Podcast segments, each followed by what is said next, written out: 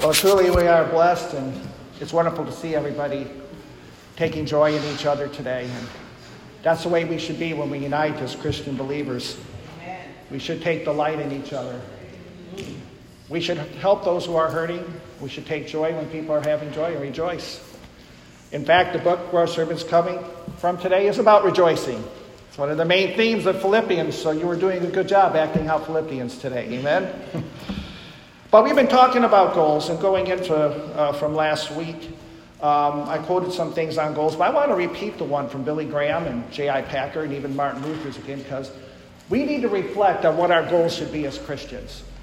And not just at the beginning of New Year, but we, we need to evaluate our lives time and time again. As I read from Jonathan Edwards, he, he had a process of evaluation daily, weekly, monthly, yearly to look over his spiritual life to see where he could do live for and glorify God better. And uh, those are some of the things we should think about too. But while he was with us, Billy Graham once said, Make sure of your commitment to Jesus Christ and seek to follow him every day. Don't be swayed by the false values and goals of this world, but put Christ and his will first in everything that you do. Now, if you ever watched Billy Graham's sermons, he really meant what he said. And he really lived that, and God blessed him with 96 years on this earth. J.I. Packer, uh, one of his great book, Knowing God, and again, like I said last week, I encourage everybody to get a copy of that book. Knowing God is one of the books that were very influential in my spiritual life, and many others, many other Christians, uh, to help with their commitment to God. But what he says early in the book was, What were we made for? How often have you and I wondered, What am I here for, Lord? You know, why am I here? You ask out of frustration when things are going bad. Why me? well, we have the answer. What were you made for? To know God. What aim should we have in life, or what goal should we have in life? To know God. What is the eternal life that Jesus gives? To know God. What is the best thing in life? You hear that? What is the best thing in life? To know God. Now, you want to make God happy, here's how you do it. What in human gives God the most pleasure? Knowledge of Himself. It's a relationship that goes back and forth. You know, and I do want to think about sacrifice. I do want to think about commitment as I speak today because Martin Luther once wrote A religion that gives nothing, costs nothing, and suffers nothing is worth nothing. Those are impactful words. Your faith in Christ, how far does it extend? Does it just extend a little over one hour on Sunday morning? In this generation, what's happening right now, there is a lot of anti God happening out there right now in the United States of America. Christians, we got to do better. We got to show the light of Jesus Christ the, to this world. We need to have that gospel zeal. And if we don't have it right now, then we need to pray for revival. Paul had an ambition. Paul had one goal. He kept it simple. Paul had all the abilities and talents of any man. He was a genius who walked the face of this earth. But he simplified his life. I have only one goal, and my aim is reaching forward to the prize of the high calling in Christ Jesus. Later on in this chapter, you look down at verse 17 and he says, Mimic me, imitate me. If you can't get your walk right, do what I do, is what Paul is saying. Because I know how to walk with Christ. Paul's saying, as I've been doing this for 30 years now, time Philippians was written, Paul had been a believer, knocked down off his horse, on the Damascus Road for 30 years. But he writes in this chapter like just like he became a, a Christian yesterday. And as I said, Jesus Christ is the ultimate goal in our salvation. I spoke some on that last week. But you have to know and understand that salvation is a process. Yes, conversion is a one moment experience. This is true. But your salvation is a journey. Your salvation, your baptism is the beginning. You don't just step in and say, okay, I don't ever have to do anything again. Um, I, I would be very suspicious if you ever came to Christ at all. If you had no interest in the things of God after your supposed conversion. If you look at the history of the great saints and their conversions, you see they were instantaneous. You see that they were full of zeal. The man I mentioned earlier, Jonathan Edwards, when he was converted at 19, he said, I got a new sense of things. My life changed, my direction turned around. You know, that's what the word repentance means in the Greek. It's a change of mind that leads to a change of direction. When Jesus saves you and the Holy Spirit takes residence in your heart, you cannot but change. I remember years ago when I got baptized, I was afraid when I got saved because I thought my mom was going to be mad at me. Well, actually, she took joy in that, you know. So, and then I was afraid to ask her when I was 11 years old, well, can I get baptized? She's definitely going to say no to that. but she said yes. And I remember riding the car on the way home. I said, Oh Lord, please don't ever let my hair dry. I kid you not, I prayed that prayer. Lord, I don't ever want my hair to dry. this is a little 11 year old mind. But I was so excited. You know, we can only wish for that joy sometimes because life does bring its heartaches, life does bring its hurts, it brings its pains. But has Jesus ever really left us in all those times? Come on now, I mean, let's look at the life of Paul. Let's look at where he started. Although I have confidence in the flesh, if anyone thinks he has grounds for confidence in the flesh, I have more. Talking about his flesh, talking about who he was before he came, into, came to Christ. Circumcised the eighth day, that's perfect for, for a Jew. The nation, circumcised the nation of Israel, of the tribe of Benjamin, a Hebrew, born of Hebrews, regarding the law of Pharisee. And oh, he was the best of the best of the Pharisees. He was rising above his ranks. Regarding zeal, persecuted the church. Regarding keeping the laws, the Pharisees understood it. He said he was blameless. But Paul did have blame. For all have sinned and fallen short of the glory of God. And all he thought was doing good, doing the devil's work, destroying and allowing Christians to be killed, the most notable was Stephen. The Lord stopped him in his tracks. And Paul, you are to blame. You're not kicking against me anymore. We have all sinned and fallen short of the glory of God. The wages of sin is death, but the free gift of God is eternal life through Jesus Christ our Lord. And He is the only way to eternal life. When Jesus said, I am the way, the truth, and the life, no one comes to the Father but through me. He didn't open up any other roads for you and me whereby we could get to heaven someday. There are none. But for you and me, salvation is a process, and it starts at the beginning. But you go ahead and look over at chapter 2 and verse 12. He says, Therefore, my dear friends, just as you have always obeyed, so now, not only in my presence, but even more in my absence, work out your own salvation with fear and trembling. That's verse 12. Notice he says, work out your salvation. He did not say, work for your salvation. You cannot earn this gift. You cannot do enough works outside of Christ even come close to earning this gift. And John Wesley, before he became a Christian, understood that the hard way.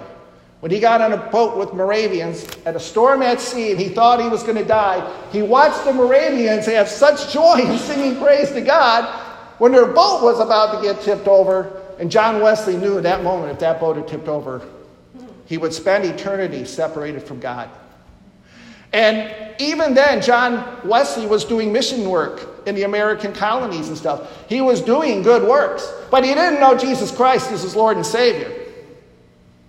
It wasn't two months later when he was sitting in a meeting, not a church meeting so much, but it was just a reading. Somebody was reading Martin Luther's commentary on Romans, and you got the famous statement I felt my heart strangely warmed. And John Wesley was a changed man from that point on, as history has shown. Salvation. We don't work for our salvation. It comes when the Holy Spirit works and convicts our heart. And we must say, Yes, Lord, when that comes. Conviction is not salvation. You must give an answer. Let your answer be, Yes, Lord. That is the best answer that you can give when the Spirit calls. Now look at verse 13. In all that, work out your salvation with fear and trembling. Basically, that's saying work out your salvation with reverence and awe. Do you have a high view of God? Why do I love those hymns I was talking about a little bit ago? Because they have a high view of God. They present Him like Isaiah 6. I saw the Lord high and lifted up, and His train filled the temple. But some people think they carry God in his back pocket. That's disrespectful. That's not who God is. Jesus sits at the right hand of God the Father. He is holy. He is holy. He is holy. And he must be treated as such. There is no greater friend than Jesus, that is true. But we always treat God with reverence and awe. What does God do for us then? For it is God who is working you both to will and to work for his good pleasure. God is giving you everything inside you to work out what he's put in. He's done it for you already, and me. Again, it's incumbent upon us as Christians to say, Yes, Lord, and do what he's called us to do. Remember what Billy Graham said put everything aside Put aside the values and the goals of this world. Make your life be committed to Jesus Christ day by day. Now, let's look at Jesus Christ as the ultimate goal and our ambition, and we'll switch over and talk about some of the things we're going to look forward to in the coming year. But uh, in verse 13 and 14 of chapter 3, um, Paul says, Brothers and sisters, I do not consider myself to have taken hold of it. What is that? It was talking about the prize of the high calling in Christ Jesus. But one thing I do, forgetting what is behind and reaching forward to what is ahead, I pursue my goal for the prize promised by God's heavenly call in Christ Jesus. Forgetting the things that are behind. Well, what things, what kind of things is Paul talking about in this, chap- in this uh, section, in this chapter? Um, you know, we can look at the worldly ambition. We can look at master ambitions for people. The world likes, people in the world like popularity and fame. A lot of people are there. But you know, a lot of people get it and they mess up. Many people like power. They want influence over others. They live for that. Sadly, in many places in our nation today, people think the influence of power means control people rather than serve the people, giving new meaning to the term public servant. But that's an overly selfish ambition. If you and I have power and stuff, we're to use it for the glory of God. We are to use it in respect to Him, which should lead to a proper respect for others as well. Or wealth. Look, seeking to acquire wealth in and of itself is not sinful. But the question is can it become sinful? Well, if Jesus said wealth can become your God, then we must say yes, it can. And yes, the book of James, if you look, if you read the book of James and you see the way he writes about rich people in this world, they were misusing their wealth to take advantage of other people. Especially it was affecting the Christians in a very, very bad way. When these things focus on self, that's a sign that if a Christian's doing that, they're definitely not walking with Christ. You can read about Lot in Genesis chapter 13. You can learn something about what Lot did because he made a mistake when it came to wealth. It affected him and his family the rest of his life. We must have a better ambition. 2 Corinthians 5 9 says, We make it a point to honor and please Christ. Whatever Christ has given you and me, we should be using it in a way to be glorifying Him, to honor and please Him. If the world is going to see us as different, it is very necessary that we be acting and using our gifts that He has given us in this way to honor and please Christ. What is our goal? What is our ambition? What is our Christian ambition?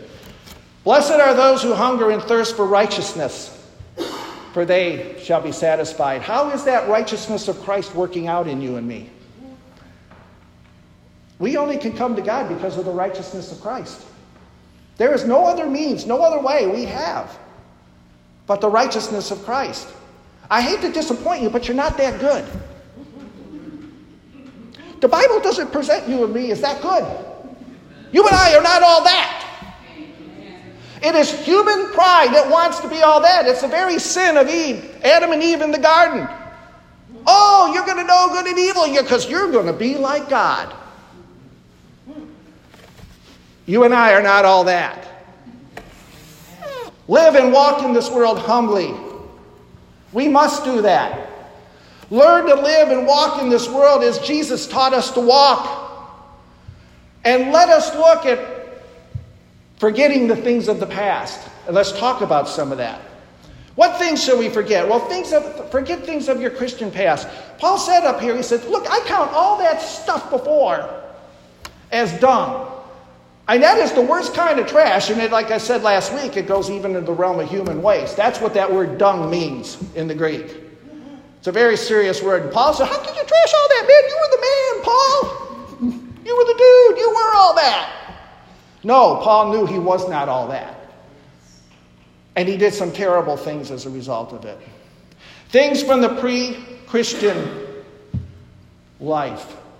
Now that you're a Christian, you have been saved from the penalty and the power of sin. And one day, you and I are going to be saved from the presence of sin when either we go meet Jesus in heaven or he comes back for us. It's going to be a rough journey at times, but one day it's going to happen. He's going to come. And when he does, the presence of sin will be gone. And yes, we will say amen to that.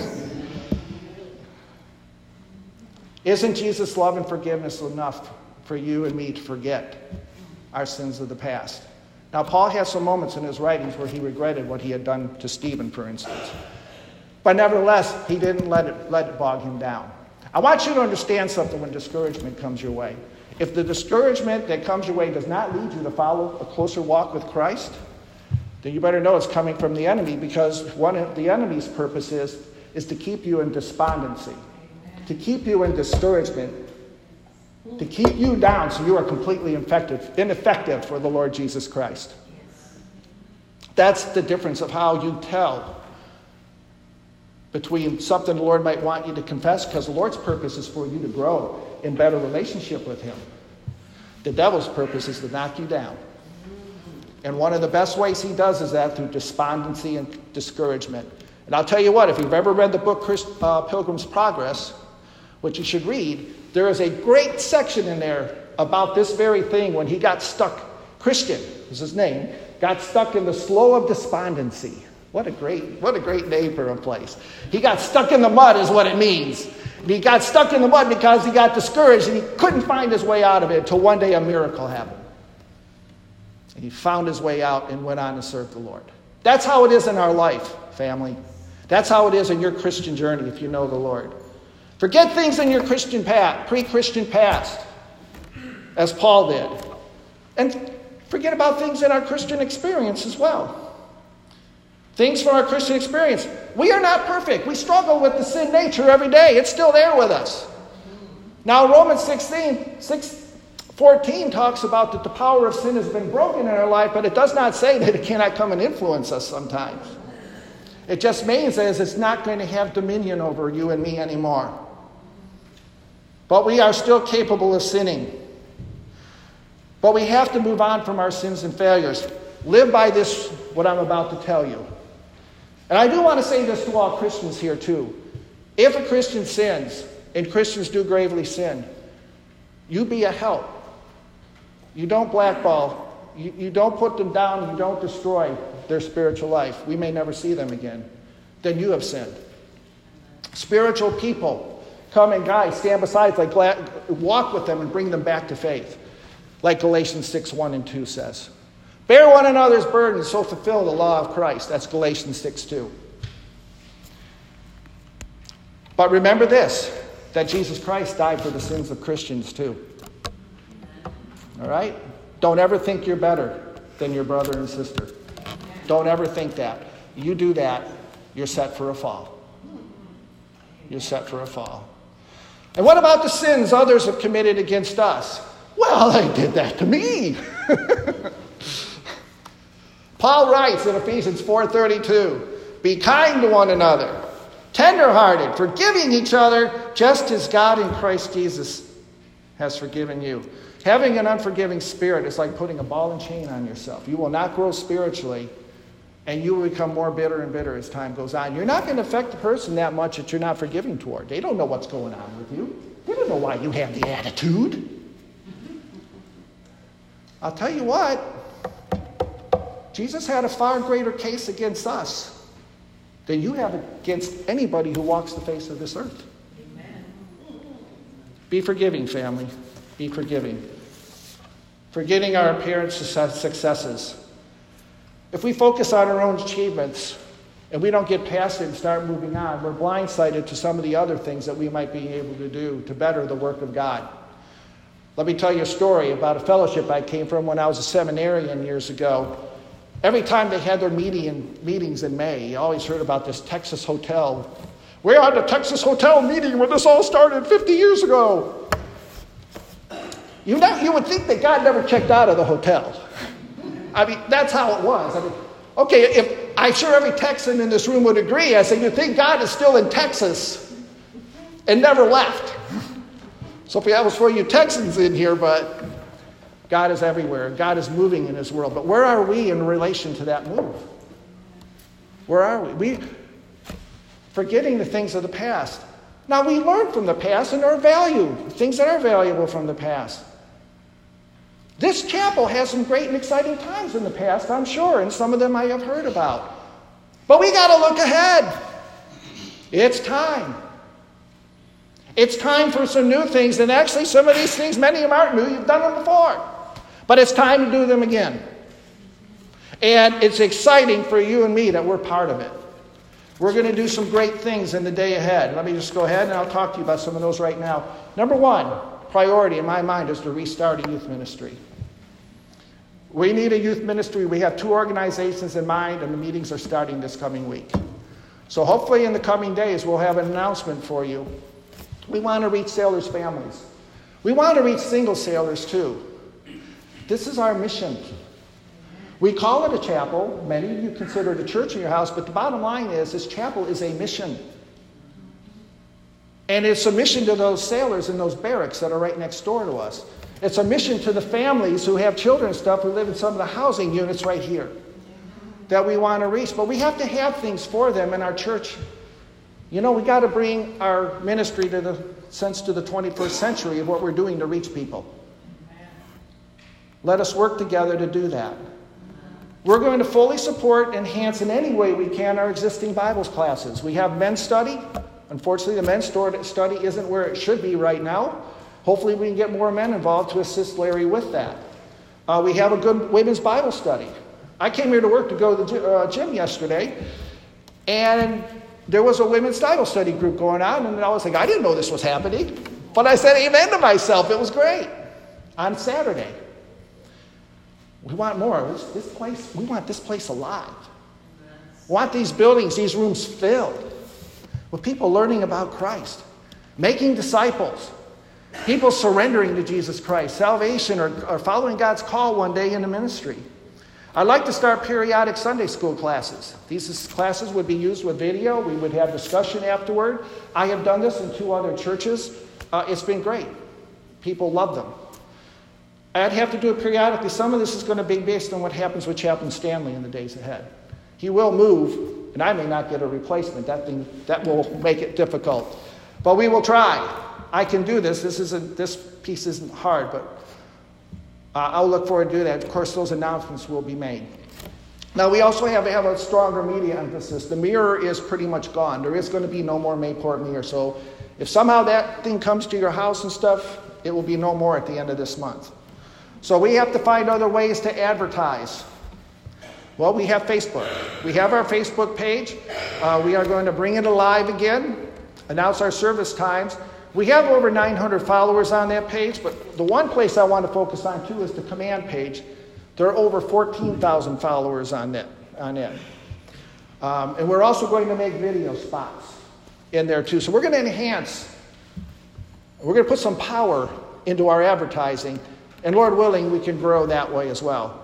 Um, former journalism major I am, I'm a communications guy. I, I can't live without communications.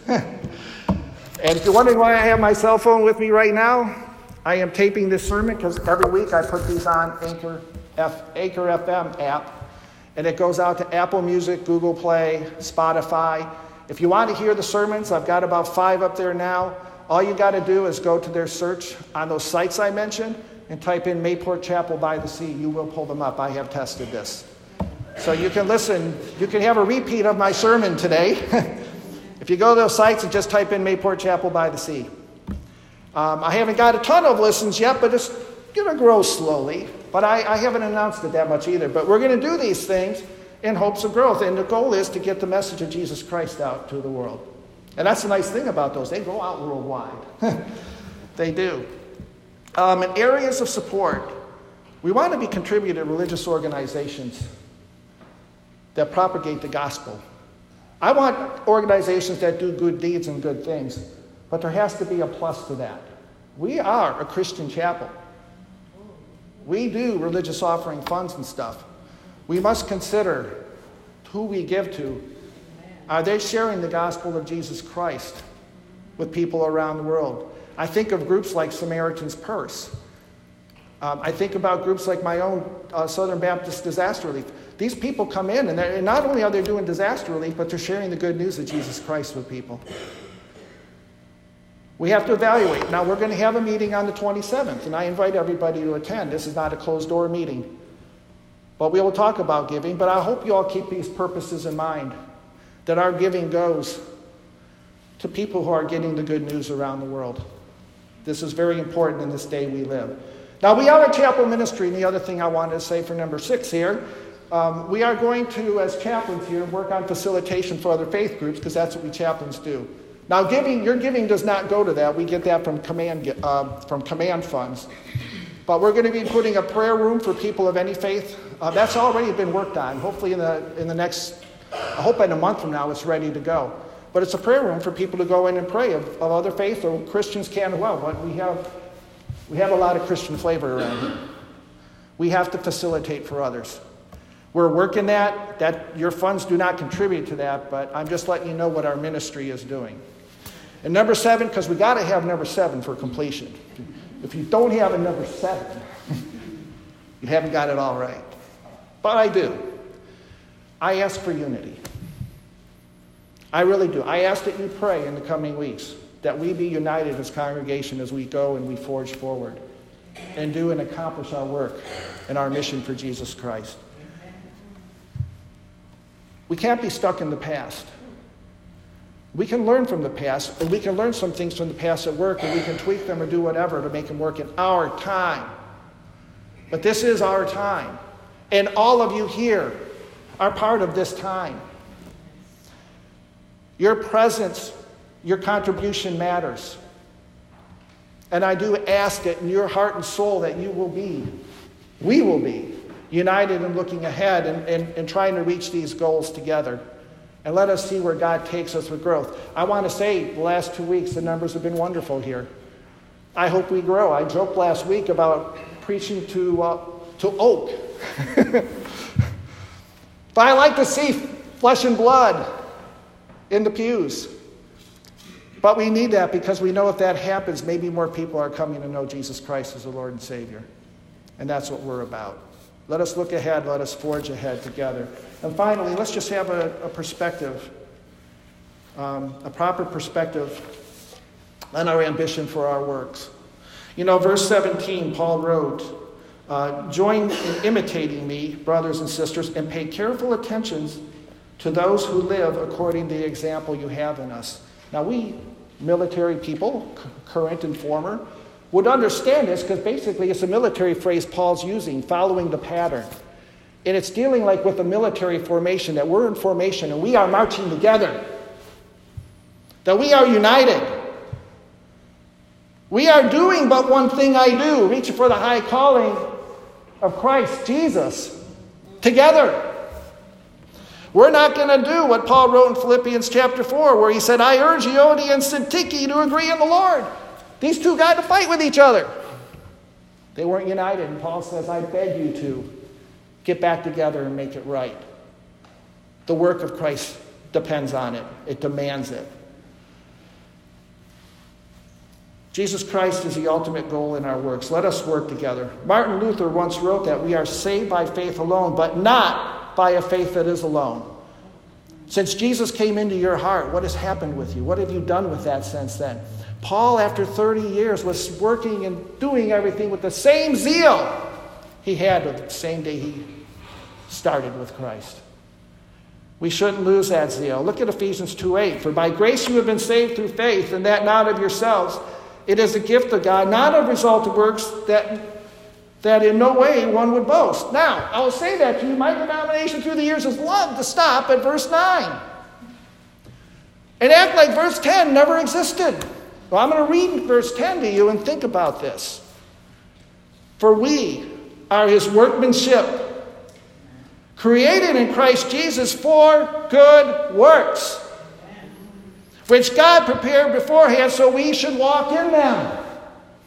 We have that opportunity. Let us rise to the occasion and get the work done together. Titus 2:14 talks about Christ who gave himself for who gave himself for us to redeem us from every lawless deed and to purify for himself a people for his own possession. Oh, we like that part, but we may not like this part. Zealous for good deeds. If you let God work in you what he has put in you, he will lead you in this direction. You know, I love some of the quotes of the saints of old, and I encourage you to read some of them. I love the name Count Nicholas von Zinzendorf. What a great name. I'm glad it's not my name, but it's a great name. He was the founder of the Moravians, and he said, I have but one passion. It is He and He alone. And he is talking about Jesus there. I have but one passion. What is your passion? What is mine? Early American missionary David Brainerd died at 29. For the years he was a missionary, the four years, he, he did it all on horseback with tuberculosis. How did he do it? His journal is there. You can get the life of David Brainerd, it's amazing. But he wrote, I cared not how or where I lived or what hardships I endured, so that I could but gain souls for Christ. Family, what is our purpose? What is our purpose? We got to have a single purpose. Reformer John Knox, one of the greatest lines ever Give me Scotland or else I die. And he was talking about give, us, give me Scotland for Christ, or else I die. What passion? I ask everybody during the week, in the coming weeks, pray. Let us pray together. Let us pray for leading. It's not all about me. It's not all about Chaplain Stanley. Because God speaks and God uses you too to share wisdom with us. And we want your wisdom. We invite that. This is not a closed operation. But what is important is unity and togetherness. And let us keep that single focus and purpose. This but one thing I do. Amen. Our gracious God, you truly are good. And we thank you for what we have in this message that you give us that one purpose. You give us that high calling in Christ Jesus. And as we read the writings of Paul here, forgetting those things that lie behind and reaching forward to the prize of the high calling of Christ Jesus. Lord, we ask that you would work with this chapel, work with all of us together as a unified body, that we may see where we may go and grow together in the days ahead. Lord, we trust you for that. Lord, we trust you to bring souls here who need Jesus Christ. Lord, we need to see people saved. Lord, the devil is doing some great work in destroying people's lives in our day. And Lord, the church must rise. We must come together and band together to once again know and, and, propagate and live the gospel of Jesus Christ in this fallen world. Lord, I do pray there's people out there you might call, may have special callings for and stuff. And when the Holy Spirit moves in people's life, help us respond with those two words Yes, Lord. And Lord, we give thanks for this word, and may you may go out, whether by media or what happened here today, and change lives. We pray these things in Jesus' name. Amen.